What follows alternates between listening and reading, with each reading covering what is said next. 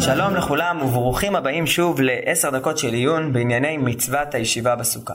בפעם הקודמת עסקנו בשיטת התנאים שנפסקה להלכה, לפיה הסוכה, לפחות במובן של מבנה הסוכה, היא דירת ארעי ולא דירת קבע. דירה שעיקר עניינה הוא ליצור צל ולא הרבה מעבר לזה. אבל יש כמה וכמה תנאים שסוברים שסוכה דירת קבע בעניין. כך שיטת רבי, לדוגמה, שסוכה חייבת להיות בגודל של ד' על ד' אמות, כמו בית בעניינים אחרים של התורה, שד' על ד' אמות זה, זה השיעור המינימלי של בית, והגמרא במסכת סוכה מונה כמה וכמה תנאים שגם כן שותפים לאמירה העקרונית הזו שסוכה דירת קבע. מה המשמעות של השיטה הזו? צריך לזכור שבסוף כל התנאים פוסלים, זה דבר ברור, בית. זאת אומרת, ברור, כמו שאמרנו בפעם הראשונה, שסוכה לא יכולה להיות בית, הבית הרגיל של האדם. בית שגרתי, דיורי, מקום שהאדם דר בו כל השנה כולה. אז מה העניין, מה תוכן ציווי התורה לבנות סוכה שהיא לא בית, אבל היא גם כן צריכה להיות בעצמה איזשהו סוג של בית, לא דירת ארעי אלא דירת קבע. מה אופיו המיוחד של הבית הזה שנקרא סוכה? בין התנאים שהגמרא מונה בדף ז עמוד ב' כתנאים שסוברים שדירה דירת קבע בעינן, הגמרא, מונה גם את שיטת רבי אליעזר, מוכיחה ששיטת רבי אליעזר באיזשהו עניין היא שסוכה דירת קבע בעינן. ננסה קצת להבין אפשרות בכל אופן. מה עניינה של מצוות סוכה לפי השיטה הזו? דרך שיטת רבי אליעזר עצמו, בשני מקומות נוספים במסכת, שתי הלכות מיוחדות שנוקט בהם רבי אליעזר. ההלכות הללו נמצאות בפרק שני. במשנה, בדף כ"ז, כתוב שלדעת רבי אליעזר, יש חיוב לאכול בסוכה במהלך חג הסוכות 14 סעודות. בניגוד לשיטת חכמים שאין ממש חיוב לאכול בסוכה כל יום, עוד נעסוק בזה בעזרת השם בהמשך, לפי שיטת רבי אליעזר יש מצווה לאכול י"ד סעודות. מה מקור המצווה? נחלקו בזה הבבלי והירושלמי. לפי הבבלי, החיוב הזה נובע מההגדרה הכללית, הדין הכללי של תשבו כעין תדור. סובר רבי אליעזר שתשבו כעין תדור מחייב את האדם לאכול י"ד סעודות בסוכה. כיוון שבדרך כלל אדם בדירה שלו ביום יום במהלך השנה אוכל לפחות שתי סעודות כל יום. אז גם בסוכה אדם חייב לאכול שתי סעודות. זו שיטת הבבלי בהסבר שיטת רבי אליעזר. אבל הירושלמי לומד את הדין של שתי סעודות בכל יום ממקום אחר. מקור מפתיע ביותר. הירושלמי אומר שהדין הזה נובע מלימוד גזרה שווה בין ימי המילואים שבמשכן לבין סוכות.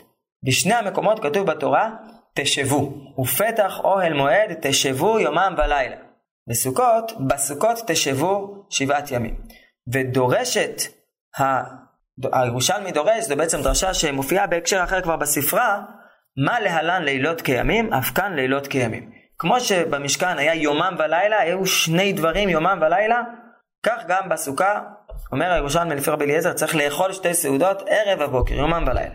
הדבר הזה הוא מאוד מעניין, כי באמת אנחנו מוצאים כמה וכמה הקבלות מפתיעות, גם בהקשרים הלכתיים ממש, וגם בהקשרים אגדתיים, בין הסוכה לבין המשכן או המקדש. אנחנו לא נרחיב כעת בכל ההקבלות הללו, אבל כן, מתוך הדברים בהמשך, נציע איזושהי פרשנות לקשר הזה שנוצר כאן על ידי הגזירה שווה הלכאורה הטכנית הזו בין המשכן לבין הסוכה, בתוך שיטת רבי אליעזר.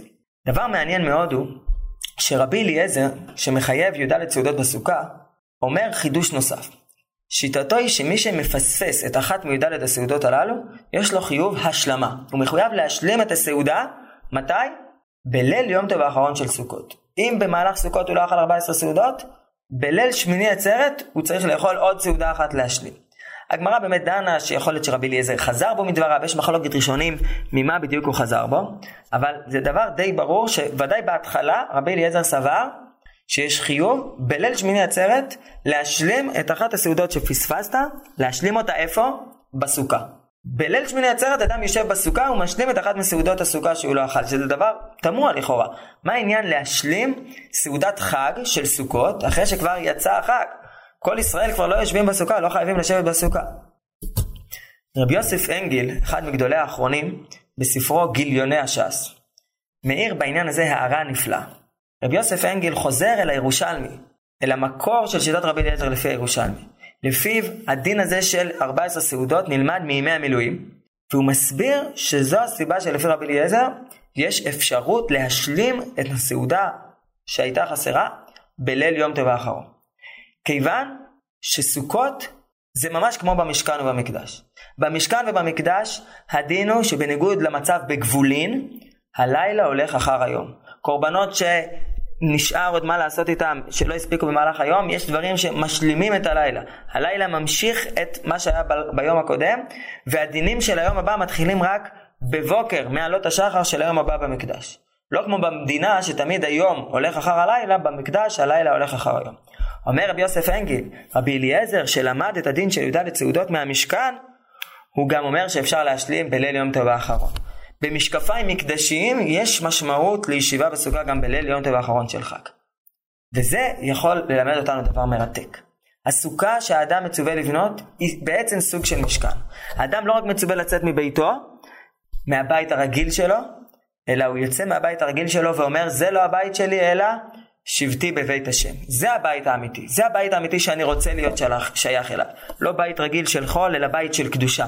מעין משכן פרטי שכל אחד ואחד בונה לעצמו. וממילא אפשר להבין למה צריך דווקא לפי השיטה הזו דירת קבע. וזו אולי פרשנות אפשרית בתוך שיטת התנאים הכללית שסוכה דירת קבע בעינם. העיקר זה לא לשבור את תודעת היציבות והביטחון, להרגיש את התלות בקדוש ברוך הוא, את זה שהקדוש ברוך הוא מלווה אותנו, את זה שאין לנו אפשרות בלעדיו, אלא העיקר הוא שאדם יגדיר, יצייר לעצמו בעיני רוחו מה, מה הבית שהוא שואף אליו, מה הבית שאליו הוא רוצה להשתייך, שיהיה הבית הפרטי שלו. את הבית הזה, אדרבה, שיבנה אותו באופן של קבע, זה באמת הבית שהוא רוצה. זה לא קבע במובן החומרי, ולכן אין פה גג כמו שיש בבית. יש פה סכך שאולי באמת מייצג איזשהו משהו יותר רוחני, יותר שמזכיר את ענני הכבוד, קשור ל, להגנה אלוקית, אבל זה בית של קבע, זה מבנה קבע, כי, כי לשם האדם שואף, הוא רוצה שיהיה לו בית קבע שיהיה מעין בית השם פרטי שלו, ולא מסתפק בבית החולי הרגיל של היומיום. לפי זה אנחנו יכולים להבין הלכה נוספת של רבי אליעזר, והיא ההלכה שלשיטתו אדם, לשבת, אדם חייב לשבת בכל חג הסוכות בסוכה אחת. לא בונים סוכה לפי שיטתו בחולו של מועד, ואדם לא יוצא באמצע הסוכות מהסוכה שלו לסוכה של חברו. בנית לך בית, הבית הזה הוא הבית הפרטי שלך, שהוא כאילו המשכן הפרטי שלך. אז איך אתה יוצא עכשיו פתאום לבית אחר?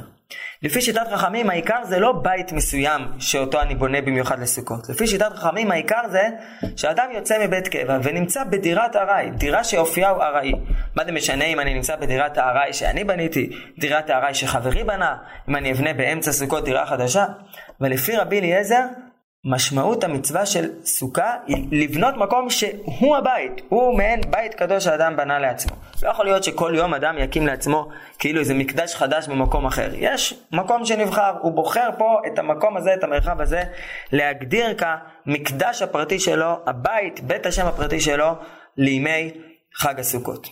יכול להיות שהדבר הזה מתחבר לשיטה רחבה יותר שרבי אליעזר באופן טבעי שייך אליה והיא שיטת בית שמאי, שרבי אליעזר נחשב כחלק מהעולם של אה, תלמידי בית שמאי, חלק מהקבוצת תלמידי החכמים הזו, ושיטת בית שמאי בגמרא בדף ט עמוד א' היא שסוכת מצווה חייבת להיבנות לשמה. יש כאן איזושהי החלת שם שמיים על הסוכה שאדם מכיל כשהוא בונה את הסוכה. הסוכה היא לא מבנה סתמי, חולי, שאדם בונה לצל, אלא זו כמו שאדם אה, כל מיני, מכין כל מיני תשמישי קדושה, אז יש דינים של כוונה שהוא מכיל שם שמיים, שהוא מכוון לאיזושהי חלות של קדושה על הדבר הזה, אז גם סוכה היא כזו. כי אם הסוכה היא באמת מקדש, סוג של מקדש פרטי, אז מראש היא צריכה להיבנות מתוך תודעה של הקדשה, לבנות אותה לשם שמיים. בכך האדם מביא לידי ביטוי את הרצון הזה שלו של שבתי בבית השם כל ימי חיי. בפועל כל ימי חיי זה כנראה לא אפשרי ולא ריאלי. אבל להראות את השאיפה, להראות מה חשוב, אולי דווקא בזמן שדרך בני אדם להיכנס לביתם, להתעסק בחומר, להתרכז בחומר, זמן להסיף, לשמוח ביש הקיים, אומר האדם, כל זה לא העיקר, כל זה לא המרכז, אלא המרכז הוא שבטי בבית השם.